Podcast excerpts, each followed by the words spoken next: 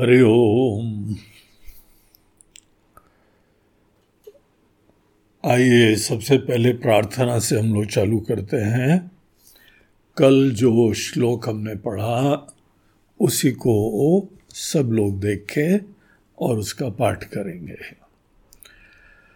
शांतम शाश्वतम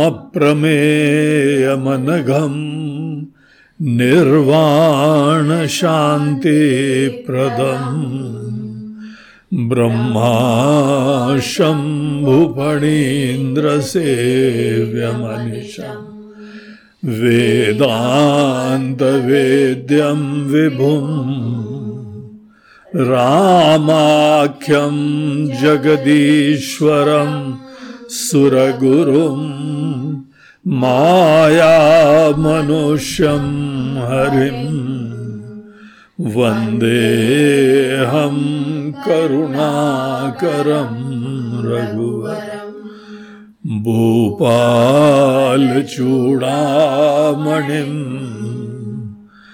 नान्यास्पृहा रघुपते हृदये स्मदीये। सत्यं वदामि च भवान्। अखिलान्तरात्मा। भक्तिं प्रयच्छ रघुपुङ्गवनिर्भरां मे कामादिदोषरहितं कुरु मानसं च अतुलितबलधामम् हेमशैलाभदेहम्। दनुजवनकृशानुं ज्ञानिनामग्रगण्यम् सकलगणनिधानं वानराणामधीशम् रघुपतिप्रियभक्तं वातजातं नमामि। कल हम लोगों ने सुंदरकांड के अध्ययन के ही पहले पड़ाव में यह देखा कि सुंदरकांड का नाम सुंदरकांड क्यों है? पूरी रामायण का और सुंदरकांड का प्रयोजन क्या है? इन सब चीज़ों को मन में ला के फिर उसके उपरांत भगवान श्री राम की बहुत सी अद्भुत वंदना करी गई। हम उन भगवान श्री राम के चरणों की वंदना करते हैं, जो कि करुणा करम रघुवरम भूपाल चूड़ामणिम, जो समस्त राजाओं में सर्वश्रेष्ठ हैं, अपने कुल में सर्वश्रेष्ठ हैं, जिनका नाम दुनिया में राम की तरीके से ख्यात है, जो मूल रूप से साक्षात ब्रह्म है।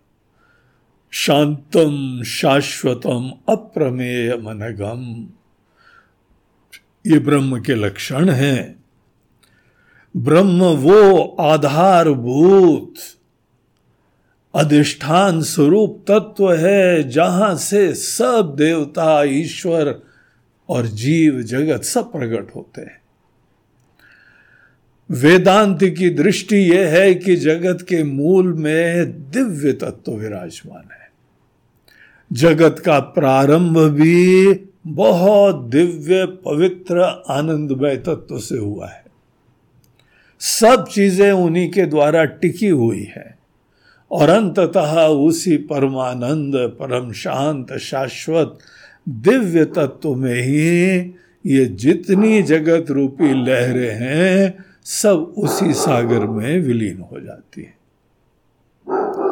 इसीलिए जब जब हम भगवान राम का स्मरण करें तो ऐसी दिव्य सत्ता को ज़रूर मन के अंदर लाएँ, क्योंकि वो ही परम सत्य है। और राम जी के जीवन का प्रयोजन यह है कि हमारी भी सच्चाई यही है और तुम्हारी भी सच्चाई यही है। ऐसे शांत, शाश्वत, अप्रमेय किसी भी प्रमाण का विषय नहीं है वो। क्यों विषय नहीं है? क्योंकि वो ही सब प्रमाणों के पीछे पहले जो सिद्ध है, जो सिद्ध तत्व है, उसके लिए प्रमाण नहीं चाहिए। जो स्वप्रकाशित हो रहा है, पहले वो है, उसके उपरांत सब कुछ है, उसको अप्रमेय बोलते हैं। जो चीज़ें क्षणिक है, नश्वर है, उन चीज़ों के लिए हमको अनेक अनेक करण की ज़रूरत है, माध्यम की ज़रूरत है, संसाधन की ज़रूरत है।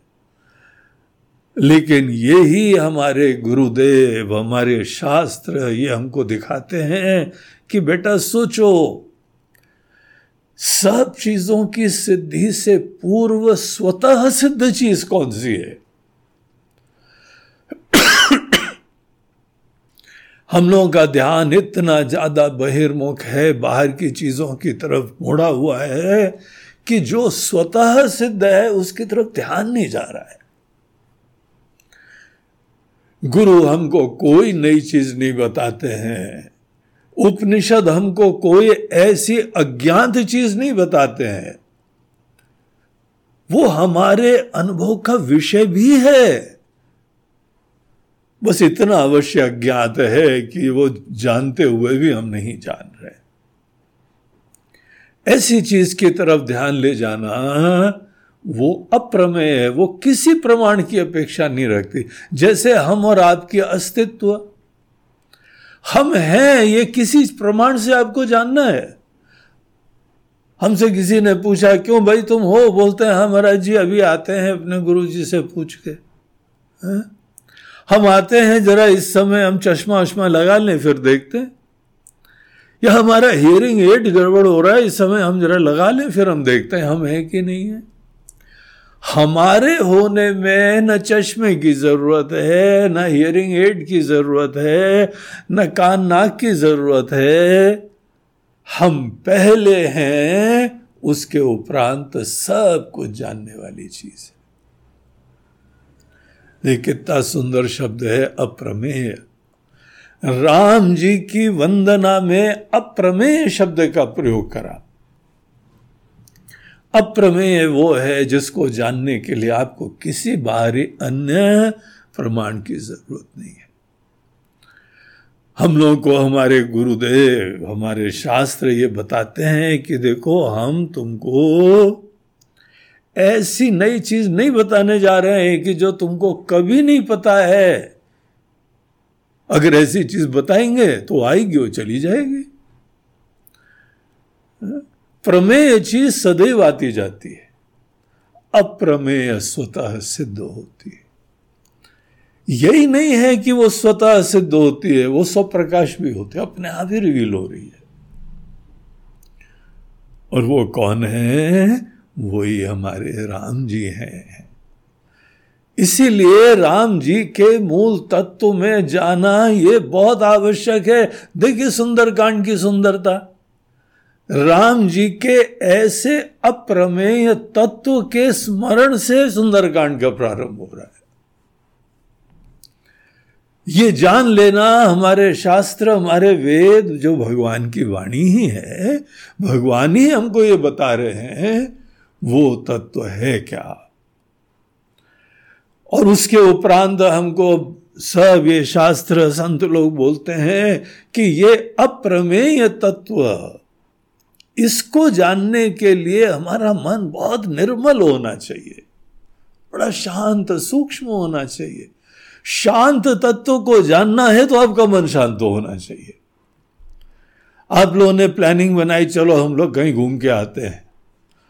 बहुत आपाधापी काम धंधे की हो गई है, सब लोग, चलो छुट्टी में चलते हैं, पहाड़ों में चलते हैं, हिमालय जाएँगे, कश्मीर चलते हैं।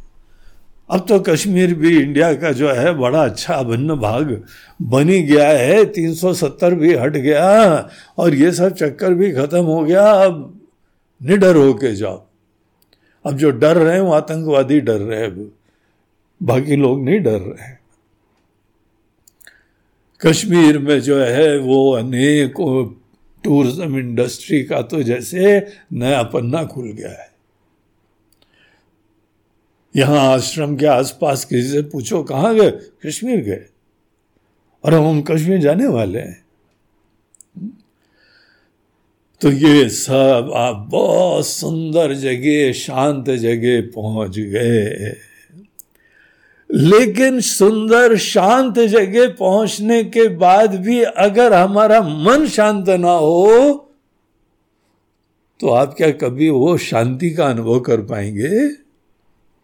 शांति का अनुभव करने के लिए, शांत स्वरूप तत्व को जानने के लिए हमको शुरुआत में मन को बहुत शांत करना पड़ता है। निर्विकार, निश्चिंत। वर्तमान में जगा हुआ। वही व्यक्ति शांत स्वरूप तत्व को जानता है। उसी के लिए हमारी भक्ति की साधना होती है। देखिए, यद्यपि हमारे राम जी ज्ञान का विषय है, इस समय भी जो है स्फुरित हो रहे हैं, सब प्रकाशित हो रहे हैं, सबके हृदय में अंतर्यामी की तरह से विराजमान है।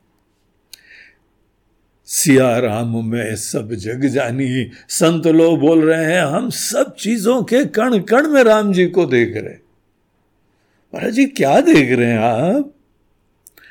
हमको याद है कि बचपन में एक बार घर में कल्याण पत्रिका आया करती थी, गीता प्रेस की। उसके अंदर लिखा था कि हमारे भगवान कृष्ण कृष्ण जी का अध्याय चल रहा था, कोई प्रसंग चल रहा था, कि हर जगह विराजमान है। और वहाँ पे जो है यमुना जी के किनारे की फ़ोटो थी। अब हम बहुत घूर के देखने लगे कि ये पेड़ों में, ये ग्वालों में, ये गऊ में, यमुना जी में और मोर में और ग्वालों में सब के अंदर वो कृष्ण जी दिखाई पड़ रहे हैं। हमने देखा, हमको तो दिखाई नहीं पड़ रहे। हैं फिर दूसरे पन्ने में आर्टिस्ट ने हर जगह कृष्ण जी की फ़ोटो लगा दी। बोला अब दिखे। और उसका पूरा जो है लेख का यही विषय था कि देखो, तात्विक रूप से हर जगह है, लेकिन हम लोग अज्ञान है, देख नहीं पा रहे, पता ही नहीं क्या देखना है। इसीलिए भगवान अवतरित हो जाते हैं, रूप ले लेते हैं। और जब व्यक्त की हम उपासना करते हैं भगवान के दृष्ट रूप को लेके, दशरथ नंदन, रामाख्यम, वो बहुत सहायक, बहुत कल्याणकारी, बहुत आवश्यक होता है। आपके एक इष्ट देवता होने चाहिए, उनकी बहुत प्यार से उपासना करो। तो भक्ति मन को निर्मल कर देती, शांत कर देती। और ऐसी फकीरी में, मस्ती में भक्ति करनी चाहिए। थोड़ी देर के लिए दुनिया, धंधा, रिश्ते, नाते, धन, दौलत भूल जाओ। ये बहुत बड़ी समस्या बन गई है। नासूर बन गया है ये। यही अशांत कर रहा है, यही बेचैन कर रहा है, यही विकारी बना रहा है, यही क्लेश ला रहा है। आप जब अपने परम प्रिय, परम आदरणीय, परम वंदनीय भगवान के चरणों में बैठे हैं तो हमारी भक्ति का लक्षण यह है कि सब भूल जाओ। तो ये राम जी का हम जब ऐसे भजन करते हैं तो ही उनका कण कण में अस्तित्व का ज्ञान प्राप्त करते हैं। बहुत सुंदर श्लोक है, सब लोग याद करें आप शुरुआत में आँख खोल के भले श्लोक देख लीजिए, लेकिन सुंदरकांड जैसे आगे चलेगी, इसके बारे में सब लोग निश्चय करें। आँख बंद करके श्लोक बोल लेंगे आप अब देखिए, ये पहला सुंदर श्लोक बोलने के बाद दूसरे श्लोक में, जिसका हम लोगों ने पाठ करा, उसका भी संक्षेप में अर्थ हम लोग देख लें। उसमें बोलते हैं कि, हे प्रभु, हमारी एकमात्र कामना है हुँ? कि कोई दुनिया की कामना ना हो, केवल आपके चरणों में भक्ति हो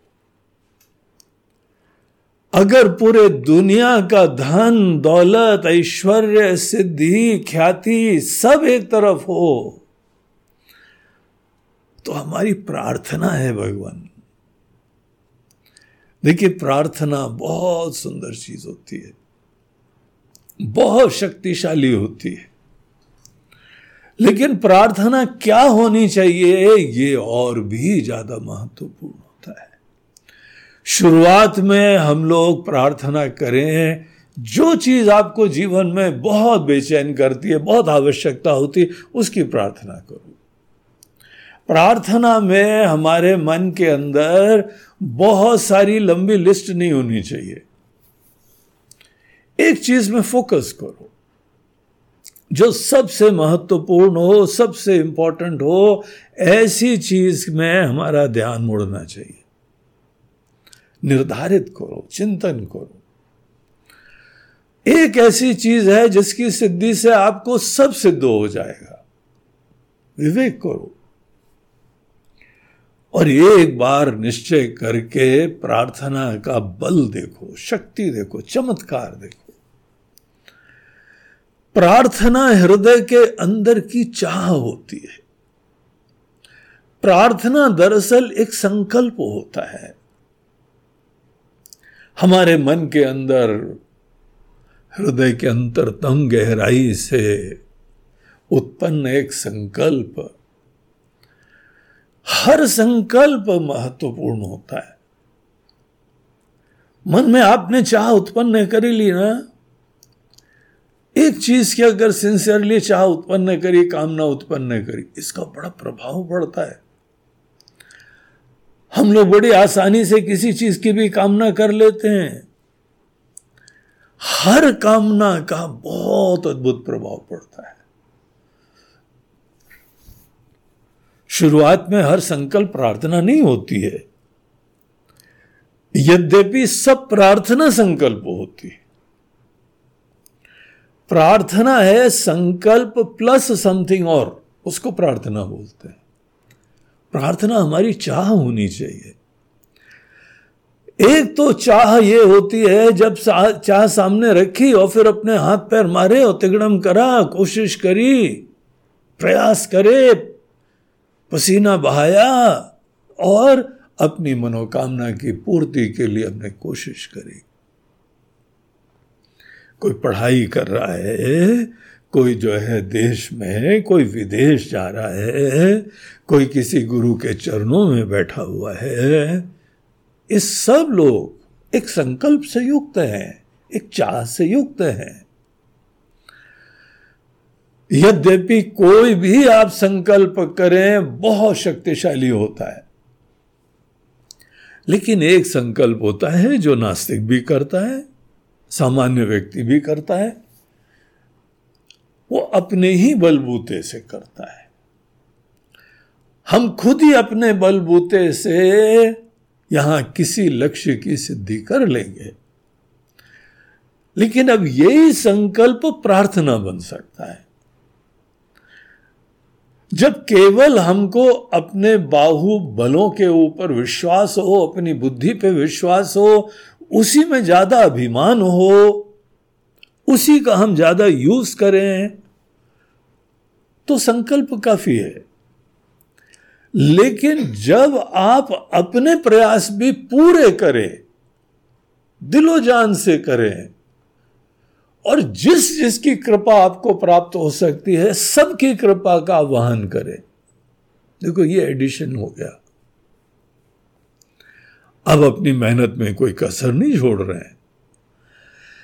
लेकिन अपने ही सब घर के लोगों का आशीर्वाद है माता पिता का आशीर्वाद है भाई बहनों का, यार दोस्तों का, अपने प्रोफेसर्स का, अपने टीचर का। लक्ष्य की सिद्धि के लिए सबका आशीर्वाद।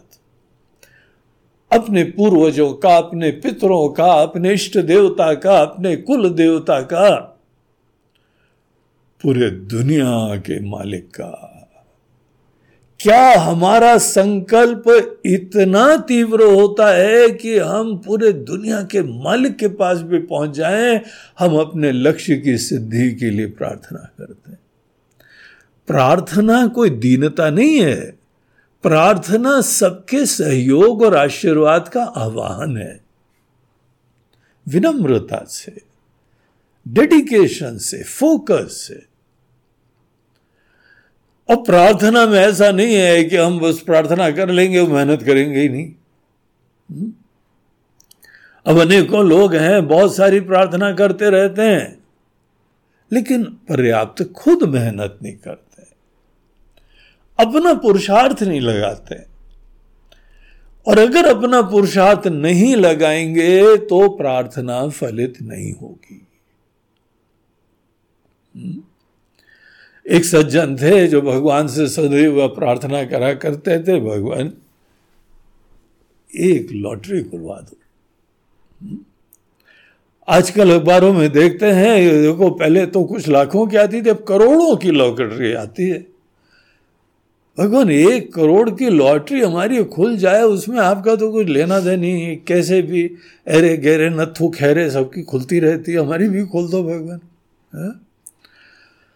हम आपके बड़े परम भक्त हैं, आपको सदैव हमारा स्मरण करते हैं, आर सेवा करते हैं, दर्शन करते हैं, मंदिर जाते हैं, जप करते हैं। भगवान एक लॉटरी की बात है, आपका क्या जाएगा? सागर में से एक लोटा निकल जाएगा, वो आपके लिए क्या फ़र्क पड़ेगा? डेली करता था प्रार्थना। एक साल हो गया, दो साल हो गया, पाँच साल हो गया, दस साल हो प्रार्थना नहीं छोड़ी उसने। दस साल बाद बहुत उसको गुस्सा आया बोला, ये पता नहीं, भगवान हमारी बात क्यों नहीं सुनते हैं? भगवान से गुस्सा हो गया। बोला, भगवान, आप क्या हमारी बात सुनते नहीं है? किसी की भी बात सुनते रहते हैं, वो मंदिर भी नहीं जाते हैं, वो ये भी नहीं करते हैं, पूजा भी नहीं करते हैं। उनकी सब बातें सुन रहे हैं। हम्म? एक कोई फ़िल्मों का गाना भी है, अरे गहरे को भी दिया है, हमको भी दे दे? तो आपने किसको किसको दिया है? हमको क्यों नहीं दे रहे भगवान? तो आकाशवाणी हुई। आकाशवाणी भी बोलते हैं, बेटा, दस साल हो गए, प्रार्थना करते हैं एक टिकट भी खरीद लो हा? देखो ये महापुरुष को, दस साल से प्रार्थना कर रहा है और एक बार टिकट नहीं खरीदी उसने, लॉटरी की अब लॉटरी की टिकट खरीदो बेटा, तभी तो भगवान फल देंगे हम्म? अगर तुमने कोई पुरुषार्थ नहीं करा, बगैर पुरुषार्थ के प्रार्थना कभी फलित नहीं होती। जो जो हमारे हाथ में है, भले हमारी मेहनत हो या हमारे परिवेश में, जो जो सहयोगी लोग हों, सबका आशीर्वाद हो। कोई कसर नहीं छोड़नी चाहिए।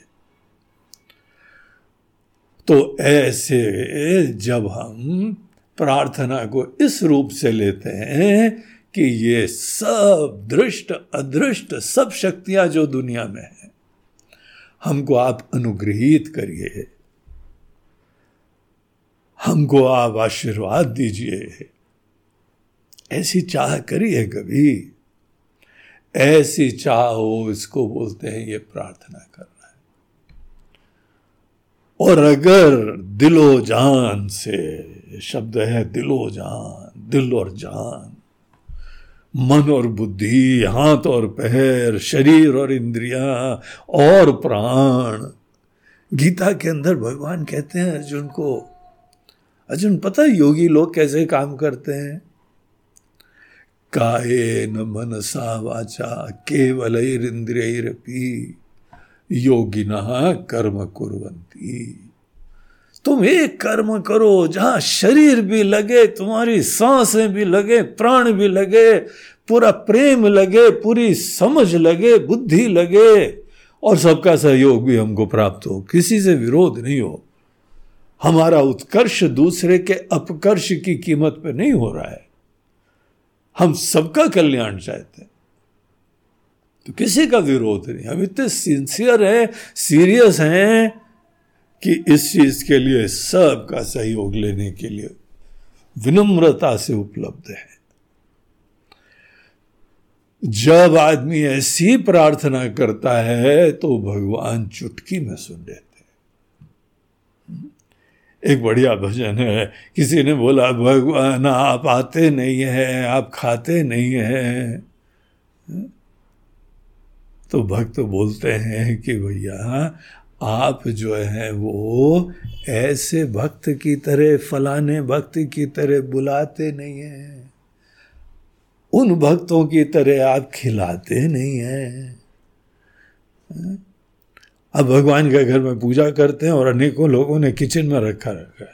भगवान को तुम्हारे अनेकों तेल की, छौके की भी स्मेल आती रहती है। और कुकर की सीटी बज रही तब तक आरती भी हो गई। ऐसे थोड़ी होता है भैया।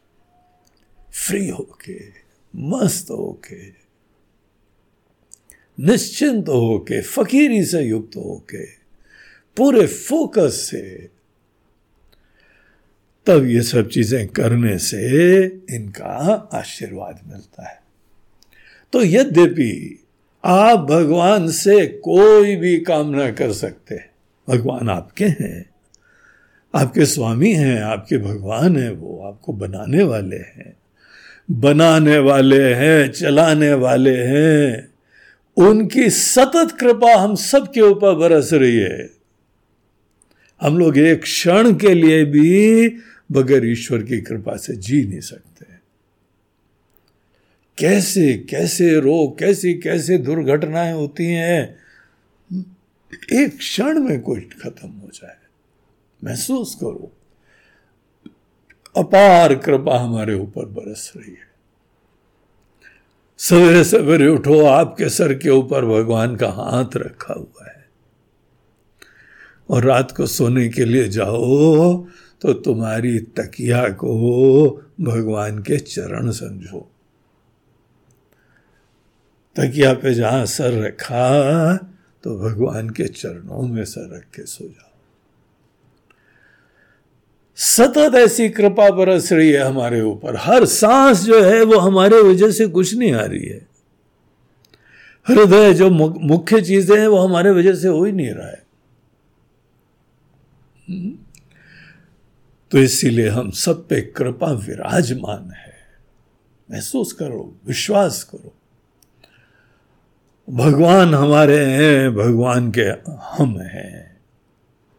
ये भक्ति के दो प्रारंभ के बड़े महत्वपूर्ण संबंध का स्वरूप होता है। भगवान हमारे हैं और हम भगवान के हैं। ये भावना आएगी ना तो भगवान से संबंध स्थापित हो जाएगा। तो ऐसा संबंध रख के इसीलिए जो भी ज़रूरत हो कुछ भी मांग सकते हो। लिस्ट बहुत लंबी मत रखना। भगवान को टाइम लगेगा पूरा करने में। हा? और हमारी इच्छा फटाफट चेंज होती रहती है। एक चीज़ हमने प्राप्त करी, हमने बोली, भगवान, आज पूड़ी खानी है। भगवान ने पूड़ी का जुगाड़ चालू करा। और आधी पूड़ी बनी, उसके बाद भगवान, मूड आ रहा है कि आज तो भाई रोटी दाल ही खा लो। ना कोई बात नहीं, रोटी दाल बन जाएगी। रोटी दाल के लिए आटा वाटा गूंदा गया, बोलते, नहीं, अब तो खिचड़ी खानी है। बोलते हैं अब तुम्हारी इच्छाएँ ऐसी व्यभिचारी रहेंगी, परिवर्तनशील रहेंगी, जिसमें कोई स्थिरता नहीं होगी। इसीलिए तो पूरी नहीं हो पाती है। पूरा विश्वास रखो, एक कामना रखोगे, एक इच्छा रखोगे तो पूरी कायनात एकदम तुमको आशीर्वाद देने के लिए रिप्रोग्राम होने लगती है। ये विश्वास रखना चाहिए। और उसका असर देखने के लिए एक इच्छा की स्थिरता आवश्यक है। कंसिस्टेंसी रखो एक इच्छा में। टिके रहो, उतार चढ़ाव हो, कोई बात नहीं। सफलता असफलता हो, कोई बात नहीं। तो भी हमारे अंदर कंसिस्टेंसी स्थिरता होनी चाहिए। जब इस प्रकार से हम एक इच्छा के प्रति फोकस रखते हैं, निष्ठा रखते हैं, तब जाके हमको आशीर्वाद अनुभव होता है। घर में भी कुछ आपने फरमाइश करी है, आपकी माता जी को भी टाइम लगता है ऑर्गेनाइज करके बना के देने में। भगवान को भी टाइम लगता है। यद्यपि हम भगवान से कुछ भी मांग सकते हैं, लेकिन बुद्धिमान आदमी अपनी थोड़ी बहुत आवश्यकताओं को पूरा करने के बाद रियलाइज़ करता है कि हम विवेकी नहीं है। हम भगवान से दुनिया की ऐसी सब कोई भी चीज़ मांग सकते हैं और मिलती है हमको। संकल्प मात्र से हमारी इच्छाएँ पूरी होने लगी हैं। अभी तो ये हाल हो गया। ऐसा भाव विभोर हो जाते हैं। एक बार हमको याद है कि हमारे गुरुदेव के साथ हम यात्रा पे थे, मदुराई में, तमिलनाडु। तो वहाँ पे उनका सवेरे शाम प्रवचन था, लेकिन कुछ उनका स्वास्थ्य अनुकूल नहीं रहा, कोई व्यस्तता थी, क्या था? तो उन्होंने हमसे बोला कि इस बार ज्ञान यज्ञ तुम कर दो हम विश्राम करते हैं। हम बोला, ठीक है, जो आज्ञा, लेकिन अब गुरुदेव के स्थान पे हम बैठ के प्रवचन करें, और वो सब लंबा चौड़ा उनका जब भी कार्यक्रम होता था, बड़ा लंबा चौड़ा ऑर्गेनाइज होता था। तो सब वही भीड़, वही लोग, वही वीआईपी आ रहे हैं, लेकिन गुरुदेव की जगह हम बैठे हुए हैं, व्यासपीठ पे। तो वो सब कार्यक्रम उन्हीं की कृपा से संपन्न हो गया, बड़े अच्छी तरह हो गया। लोग बड़े प्रभावित हुए, हम वहीं पे पीछे रेस्ट हाउस था, उसी में रुके हुए थे। तो रेस्ट हाउस में बढ़िया ग्रीन लॉन्स थे और बढ़िया कमरे थे गेस्ट रूम्स थे। तो सवेरे हम उठ जाते थे थोड़ा वॉक वॉक करते थे तो एक सज्जन हमको वहाँ पे मिले बोलते हैं स्वामी जी आप चश्मा लगाते हैं क्या उम्र है? हमने उम्र उम्र बता दिया बोला इतना है भाई। बोलते हैं हम आपको तरीका बताते हैं आपके चश्मे छूट जाएँगे। बोला बड़ी कृपा होगी बताओ भाई ये उपाधि हमको सदैव साथ रखनी पड़ती है, है? और थोड़े थोड़े दिन बाद बदलती रहती है। नंबर चेंज होते रहते हैं। तो ऐसा क्या तरीका है? बोलते हैं, बहुत सिंपल है। आप ये जो वॉक कर ना, यहाँ पे घास में, आप जो फ्रेश घास ले लीजिए, आप वॉक करते करते उसको नई वाली घास, उसकी लीव्स आप तोड़ लीजिए। और वो ले जाके थोड़े से शहद में, दो चम्मच शहद में आप उसको डालो डिपेंड करता है कितनी घास लाए हो, एक चम्मच से भी काम चल जाए या दो चम्मच से हो, आप देखिए उसको थोड़ी देर उसके अंदर डुबा दीजिए। और उसके उपरांत आप डेली वो जो है, एक टेबल स्पून भर के आप डेली लेना चालू करो। आपका यहाँ हफ़्ते भर तक ज्ञान यज्ञ है, हम सातवें दिन फिर आएँगे, महाराज जी पूछेंगे आपसे। इतना कॉन्फिडेंस था, इतना विश्वास था। तो हमने भी सोच लिया, उसका कॉन्फिडेंस देख के हम प्रभावित हो गए और चीज़ बड़ी आसान थी।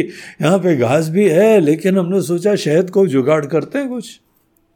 किसी से बोल देते हैं हमारे यहाँ सेवकों से ऑर्गेनाइजर से कि थोड़ा सा भैया शहद ले आओ। हम सोच रहे थे शहद का, वहाँ गाँव से कोई आदमी। वो शहर आया था और उसने देखा यहाँ प्रवचन हो रहा है।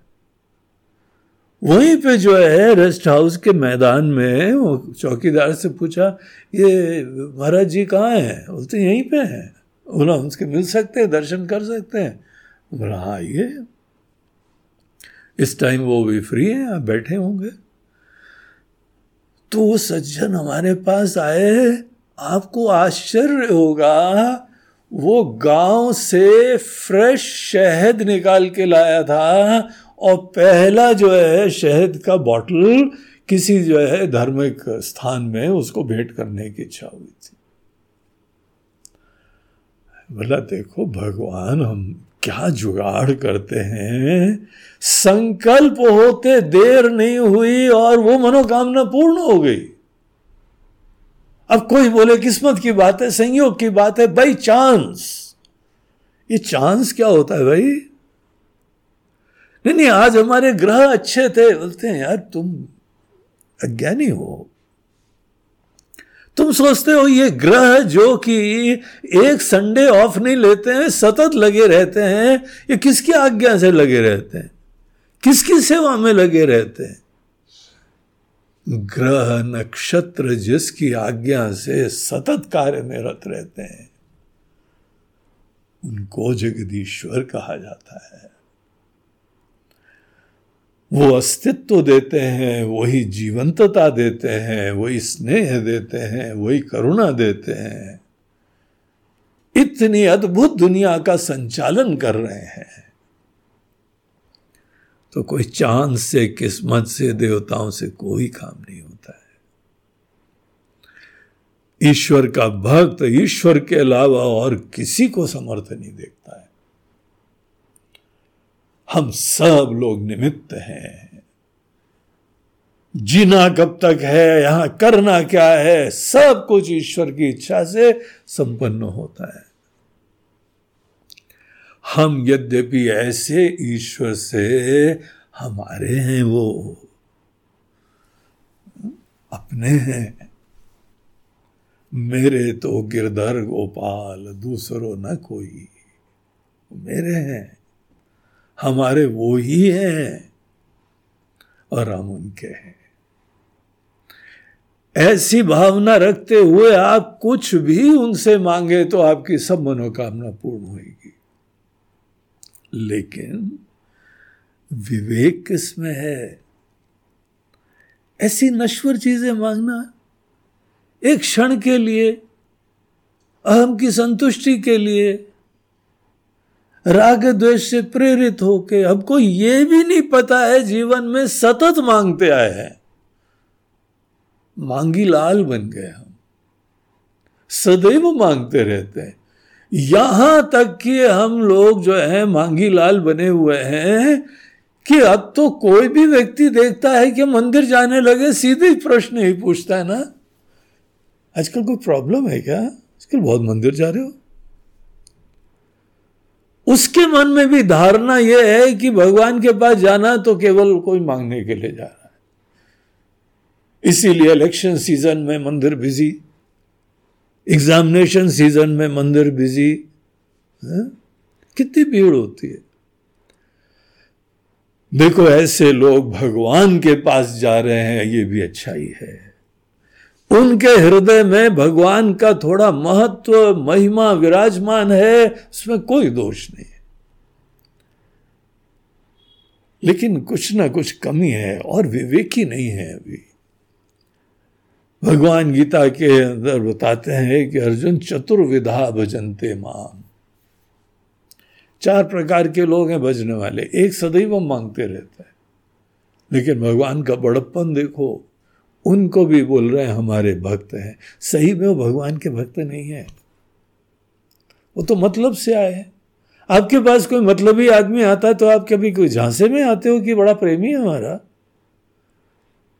अगर सोचते हो तो आप बड़े ना समझ हो, अव्यवहारिक हो, धोखा खाओगे। जो भगवान से बाकी चीज़ें माँगता है, कष्ट भी है, समस्या भी है, रोग भी है, काम धंधे में भी प्रॉब्लम है, बहुत कुछ होगा। लेकिन ये संसारी चीज़ें मांगने के लिए भगवान के पास जाते जब तो भगवान से प्रेम अभी नहीं हुआ है। भगवान से प्रेम तो तब होता है जब भगवान से भगवान को मांगते हो। इसीलिए देखिए यहाँ पे सुंदर कांड के प्रारंभ में गोस्वामी जी बोलते हैं नान्यास्पृहा रघुपते हृदय स्मदीय।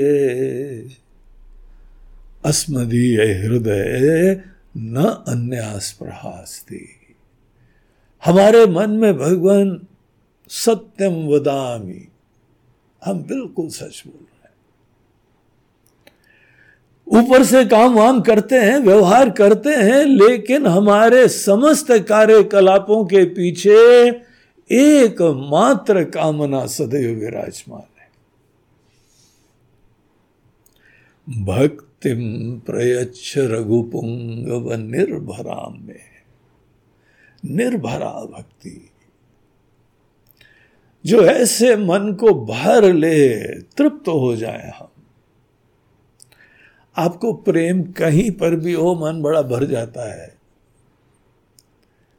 लेकिन हम अनित्य क्षणिक अपने से पृथक ऐसी चीज़ों के प्रति प्रेम करते हैं, वो भी अहम की संतुष्टि के लिए, वासना की पूर्ति के लिए। हर वासना की पूर्ति केवल हमारे अहम की संतुष्टि के लिए होती है। ये कभी देखा है आपने? कामना की पूर्ति में हम अपने से प्यार करते हैं, अपने अहंकार, अभिमान से प्यार करते हैं, अपने ईगो से प्यार करते हैं, उसके लिए हम भगवान के पास भी जाएँगे, मेहनत भी करेंगे। हमारी समस्त कामनाओं का केंद्र बिंदु केवल हमारी अहम की संतुष्टि है। ये हमारे पास चॉइस है। हम अपना जीवन केवल अहम की संतुष्टि के लिए करते रहे। ये हमको अच्छा लगा, ये हमको अच्छा नहीं लगा। सदैव हमारे अंदर यही एकमात्र प्रेरणा रहे, प्रतिक्रिया रहे। हमको अच्छा लगता है, हमको नहीं अच्छा लगता और हम चाहें, जो भी कार्यकलाप करें कर्म रिमेनिंग सेम वो ही कर्म। लेकिन हृदय के अंदर हम भगवान के सेवक और दूत बन के सतत ईश्वर की प्रसन्नता के लिए काम करें और यही हमारा सपना हो कि जो भी हम कर रहे हैं, हमारे भगवान खुश हो। हमारे हृदय में सदैव भगवान का महत्व, आदर बना रहे। बाहर के दुनिया के दृष्टिकोण से हम फकीरी स्वीकार कर लेंगे। फकीरी रहेगी नहीं, चिंता मत करो। अब देखो हमारे जो है ना, प्रधानमंत्री मोदी जी, पूरे फकीर हैं। कोई प्रॉपर्टी नहीं। वो खुद अपने मुँह से बता रहे थे कि हम गुजरात के मुख्यमंत्री बन गए तो हमको बताया गया, वहाँ पे सेक्रेटरी लोग आए, बोलते हैं, सर, आपकी चेक आई है, कहाँ डालें? बोला, कहाँ डालो? हैं, आपका बैंक अकाउंट नंबर बताइए. बोलते यार, अभी तक बैंक अकाउंट हमने खोला नहीं। वो आश्चर्यचकित हो गए, बोलते पहले नेता आए हैं, यहाँ पे चीफ मिनिस्टर बने, अभी तक बैंक अकाउंट नहीं खोला है। यहाँ तो सन्यासी लोग भी फटाफट खोल लेते हैं। और ये यहाँ नेता बन गए, राजनेता हैं, मुख्यमंत्री बन गए उन्होंने खोला नहीं। कोई गाड़ी नहीं, कोई प्लॉट नहीं, कोई बैंक अकाउंट नहीं, है? कुछ नहीं, और सरकारी पैसे से भोजन नहीं, कपड़े नहीं। वो जिस घर में आए प्रधानमंत्री निवास में, उन्होंने सब लोग बोला हाँ महाराज जी क्या क्या बदल दें, बताओ? उन्होंने कुछ नहीं बदलना है। वही पर्दे, वही फर्नीचर, वही टेबल, वही बेड, वही बेडशीट, वही पिलो कुछ नहीं बदलो, सब ठीक है, बहुत अच्छा है। बड़े मस्त मौला है। किसी ने आरटीआई लगाई कि ये सरकारी कितना पैसा जो है खाने में खर्चा करते हैं, पतला नमक भी अपने पैसे से खरीदते हो। ये सुना हमने। मगर इसमें कोई शंका नहीं है। कि ऐसा व्यक्ति जिसके आगे पीछे कोई नहीं है और उसकी कोई प्रॉपर्टी नहीं है, किस लिए जीता है? किसके लिए जीता है? ऐसे लोग ही भगवान के भक्त बनते हैं। वो शिव जी के बड़े परम भक्त हैं। इसीलिए काशी नगरी का भी जीर्णोद्धार कर रहे हैं और केदारनाथ उनके रहते रहते वहाँ आपदा आई थी तो क्या बना दिया उसको? पहले केदारनाथ अभी केदारनाथ। पहले भगवान विश्वनाथ और अभी भगवान विश्वनाथ। सोमनाथ मंदिर भी देखो। गुजरात में कैसे क्या हो गया? और जब मोहम्मद गजनी वगैरह आए थे ना, तब से जो वैभव था, वही वैभव दिखाई पड़ता है अभी भी। इतना दिव्य बना दिया। ये नहीं केवल मंदिर बनवा रहे हैं, राम जी का मंदिर भी बनवा दिया, कोई बाधा नहीं क्रिएट करी। गरीबों के घर घर में बिजली, गैस, पानी बहुत बड़ी योजना उनकी चल रही है, घर घर में पानी पहुंचाएँगे। फिल्टर्ड वाटर आपको फ़िल्टर करने की ज़रूरत नहीं है। ऐसा पानी पहुँचाने का कोई सपना तो देख रहा है। कब पूरा होगा पता नहीं, लेकिन ऐसा सपना अपने लिए नहीं जी रहे। ये बहुत बड़ा आशीर्वाद है कि ऐसा इस देश का पता नहीं कितना पुण्य जन्मों का उदित हुआ है कि ऐसा राजा बैठा है अपने लिए कामना छोटी बुद्धि होती है। यहाँ बहुत अच्छी प्रार्थना है। नान्या नान्यास्प्रहा रघुपते हृदय स्मदीय। कोई स्प्रहा नहीं हमारे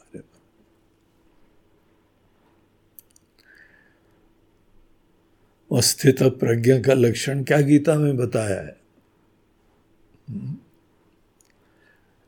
प्रजाति यदा कामान, सर्वान पार्थ मनोगता मन की अपने लिए की कामनाएँ जब शांत हो जाए, भगवान के निमित्त बन के जियो।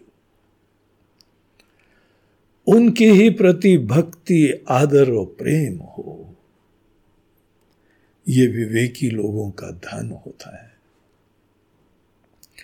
राम जी की इतनी सुंदर प्रार्थना करने के बाद केवल यही मन के अंदर एकमात्र प्रेरणा है। और भक्ति ऐसी चीज़ नहीं है। हाँ हाँ बड़ी भक्ति हमारे अंदर हम भी पूजा करते हैं। अगर भक्ति के लिए अंदर संतुष्ट हो तो तुमको भक्ति नहीं मिली हुई है।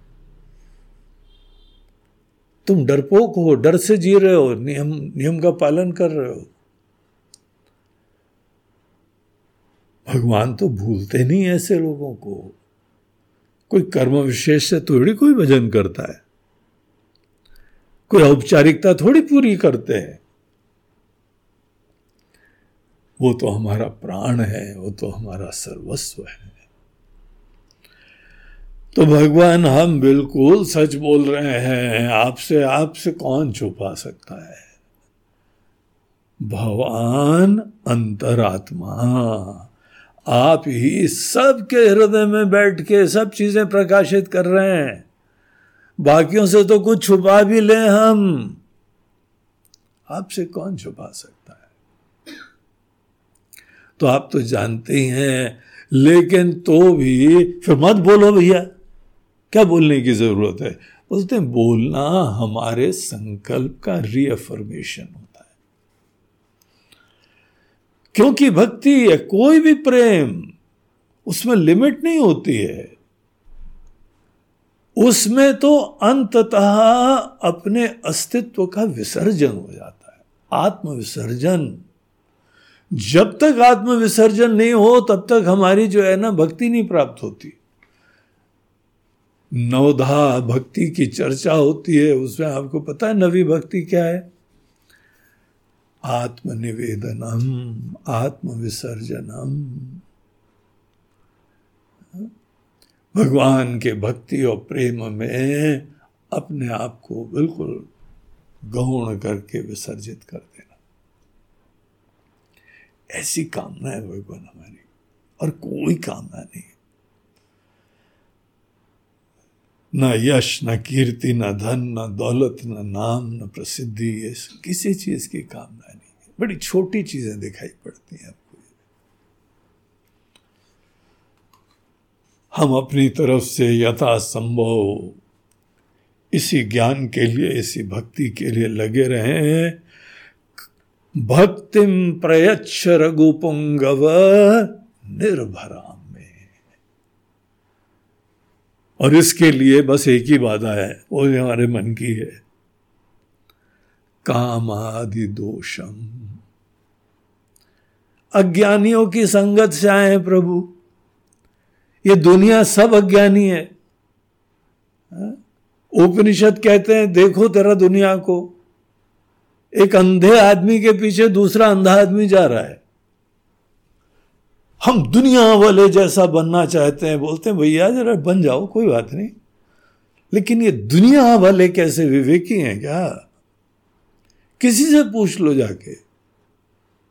तुम ऐसा जीवन जी रहे हो काय के लिए? बोलते हैं, क्योंकि यही अच्छा है दुनिया जी रही है इसे। वो किसी और का अंध अनुकरण कर रहे हैं, वो किसी और का अंध अनुकरण कर रहे हैं। कोई विचार ही नहीं रहा, सब भाग रहे हैं। ज्ञानवान लोग विश्रांति को प्राप्त हुए हैं। कोई चिंता नहीं, ऐसा नहीं, कर्म नहीं करते हैं। यही लोग ऐसा कर्म करते हैं कि दुनिया सदैव उनका अनुकरण करती। आज भी अपने मनुष्यों को हम लोग याद करते हैं। हर हिंदू व्यक्ति के जीवन में उसका कोई गोत्र होता है, वो आपके ऋषि, उन्हीं का खून है, वही कुल है। इतने ज्ञानवान लोग। ऐसे जीवन जिया था कि आज भी उनका नाम चल रहा है। भारत देश ने जो इतिहास में कार्य करा हुआ है, अध्यात्म को देख लीजिए, विज्ञान को देख लीजिए, कला को देख लीजिए, आयुर्वेद को देख लो सब भिन्न भिन्न प्रकार के ग्रह नक्षत्रों की स्टडी देख लो मैथमेटिक्स देख लो। हर चीज़ में एक्सीलेंस अद्भुत कार्य होता है। भारत देश ही एक दिन दुनिया का केंद्र था, अर्थव्यवस्था का, विज्ञान का, अध्ययन करने आते थे। सब खत्म हो गया आज। धीमे धीमे फिर बढ़ रहा है। हमको वही ग्राफ ऊपर चलता हुआ दिखाई पड़ रहा है। तो यहाँ पे आदमी के अंदर इच्छा नहीं है, इसका मतलब ये नहीं है काम हम नहीं करते हैं। खूब बढ़िया काम होता है। हमको याद है, हमारे गुरुदेव जो काम करते थे, इतना एक्सीलेंस उसमें दिखाई पड़ता था, अद्भुत होता था। ये वही काम कर सकता है जिसके मन में विकार नहीं हो, क्लेश नहीं हो, समस्या नहीं हो। तो कामना नहीं होना मतलब अपने स्वार्थ की गणित नहीं होना। जो ईश्वर परिस्थिति देते हैं, उसके अंदर भगवान ने परिस्थिति दी है।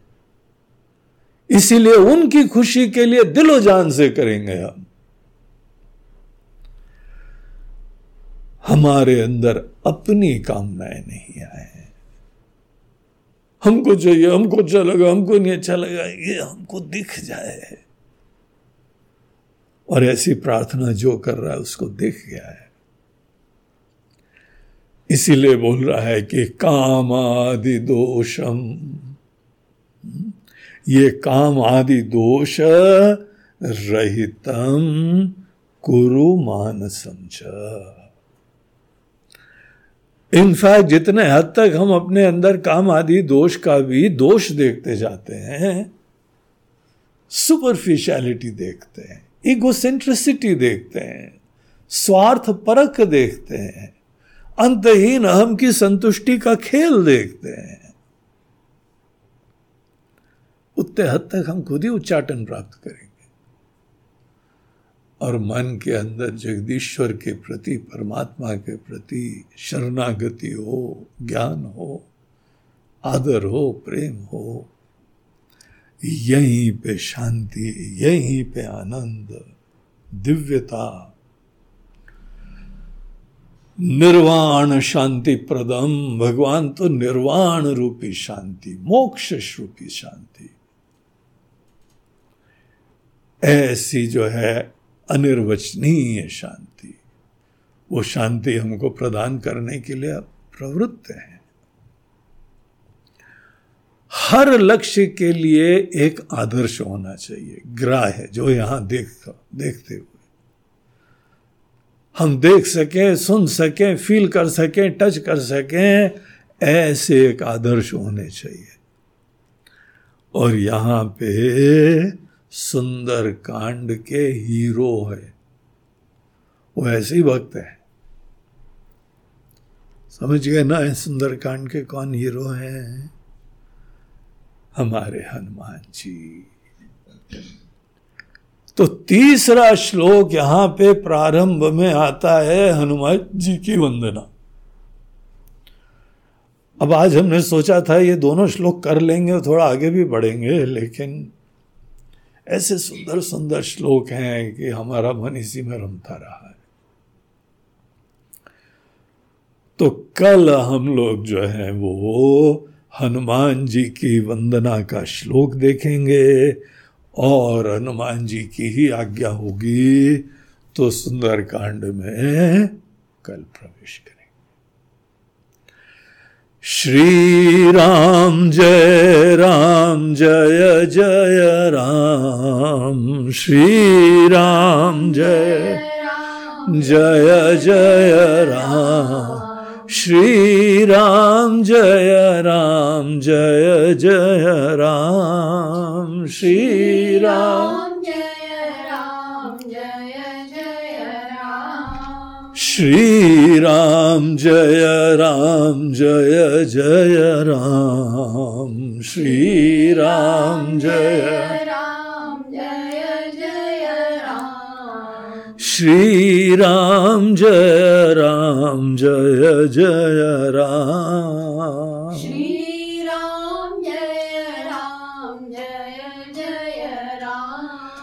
जय जय राम जय जय बोलो, सियावर रामचंद्र की जय, पवन सुत हनुमान की बोलो भाई, सब संतन नवाफ पार्वती पते हर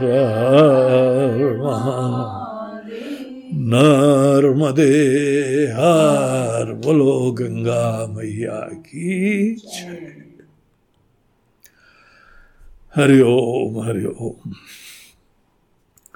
आज का हम लोगों का प्रवचन वो प्रायोजित करा है हमारे एक बड़े प्रिय शिष्य, भगवान के चरणानुरागी, ज्ञान के लिए सदैव आतुर और आश्रम में सब के लिए, सेवा करने के लिए उपलब्ध।